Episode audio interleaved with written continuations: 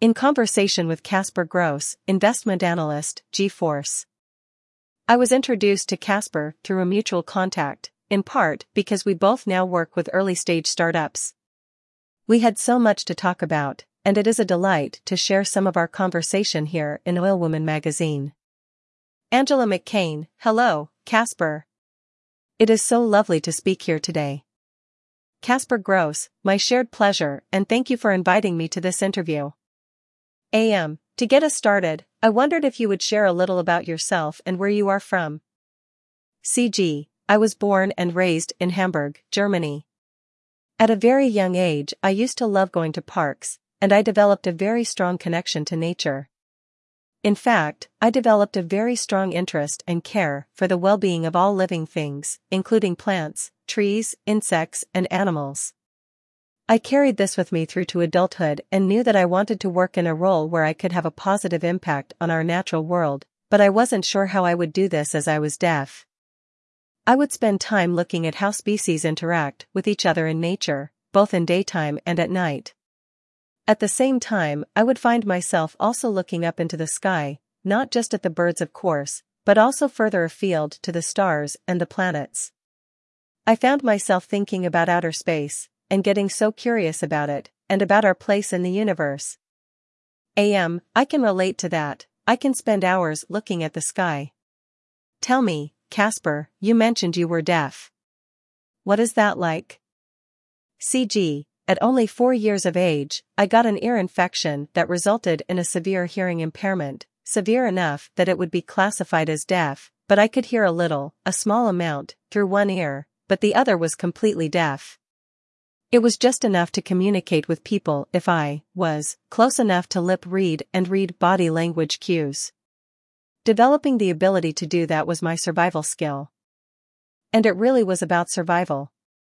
Navigating the hearing world as a child became extremely challenging for me. There wasn't a great foundation in place to manage my disability, and the level of societal understanding had not reached the point where it has now. Access to information, for my parents and others, was sorely lacking at the time. In addition to that, I was not in the right school to manage this, and this negatively impacted my education in my early years. I couldn't hear what the teachers were saying, and I wasn't able to speak to explain this to them. This resulted in me being misinterpreted as having learning disabilities because I was getting left behind in the subjects being taught. But this was incorrect, the issue needing, to be managed was that I was deaf.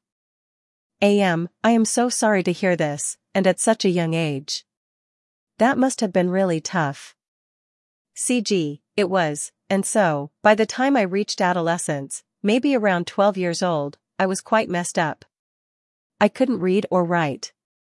But, thankfully, finally, someone intervened. My stepmom intervened and placed me in a much better school for me, one that was designed and tailored for teaching deaf kids. Though this was a great and life-changing moment for me, it was at the same time also a very tough time. I had to repeat so many classes from the years before. I had to start at the beginning and get the foundation of knowledge I needed. It was really hard, also because that meant joining classes with kids a few years younger than me rather than my peers.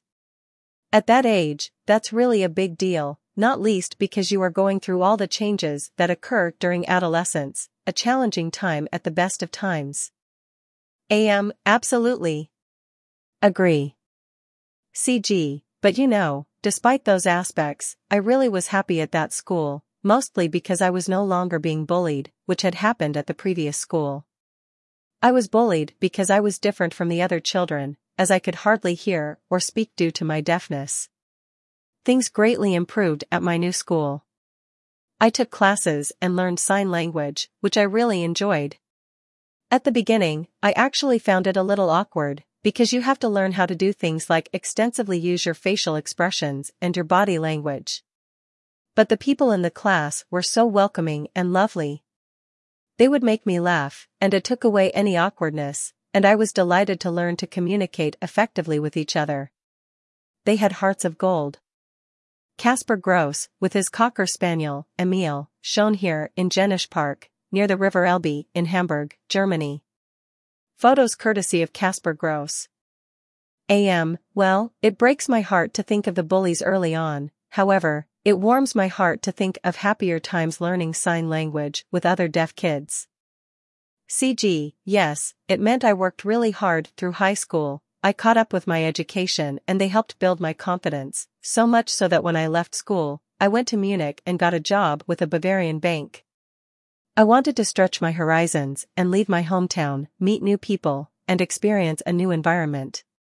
I am glad I had the guts to try this but, unfortunately, I did have to return to Hamburg as during my time in Munich my disability got worse. I developed tinnitus and it started worsening at a very fast pace, resulting in me being completely deaf. Upon returning to Hamburg, I underwent surgery to obtain a cochlear implant, and this resulted in my hearing improving massively. It improved my quality of life, but also it started to open doors for me, enabling me to undertake studies at university via distance learning. I would receive all the papers I needed to learn and for my exams, and at the same time as completing my studies I was able to work with an investment bank. My goal was to gain a strong understanding of the financial world, and, in particular, learn how it is possible to invest to make a positive impact. At the same time, I still encountered challenges at this point.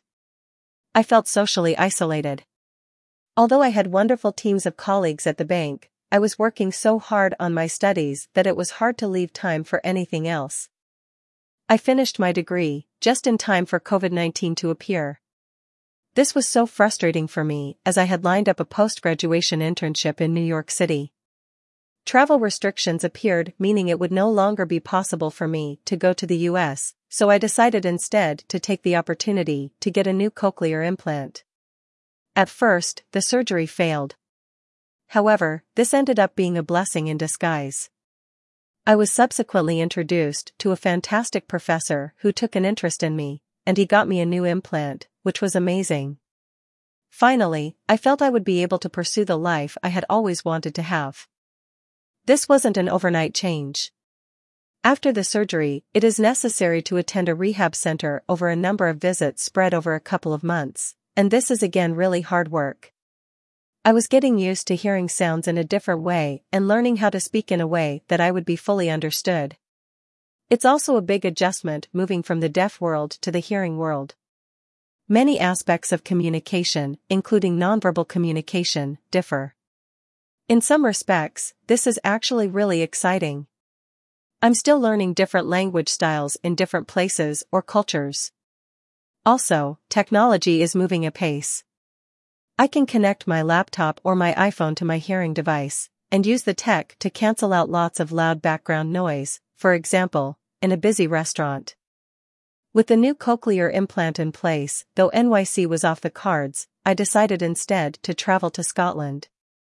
I worked for a while in the University of Edinburgh, where I was given the opportunity to work with the university's entrepreneurial community, including ideas relating to space tech, which was a dream come true after my early days looking up to the sky and beyond. Currently, I work for a climate tech venture capital firm, where I invest in and support startups with decarbonization or sustainability solutions. AM, what an amazing journey so far, and using what you learned overcoming significant challenges to now make a positive difference. CG, yes, exactly. If I look back on my life so far, there have been some very difficult times, but my learning is, once you accept the realities of a situation you can then consider what you can do to make things better. You can cultivate resilience and tenacity inside yourself. These are skills to be learned and developed, and they come with experience. You don't have to do all of this yourself. I had my stepmother, and my whole family, a professor, and a crew of deaf kids that would teach me to sign, and so many more along the way. Find the big-hearted people. Also, get to know yourself and what you need. For example, I find lots of listening effort for an extended period of time, such as a full day of listening to talks at a conference or something similar, can tire me out. So, I allow myself time to rest afterwards as needed, or even just to go for a nice long run in the fresh air. I also love hiking in nature. AM, I love walking in nature, especially in the autumn, crunching through the leaves. Caspar, thank you for speaking with me today. Do you have any final message or takeaway for our readers?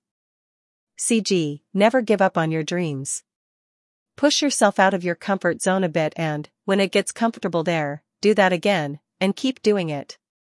Be open to putting in the work to develop new skills along the way. There will be failures and tough times as part of the journey, but there will be amazing times and successes as well. Stay the course and go for it.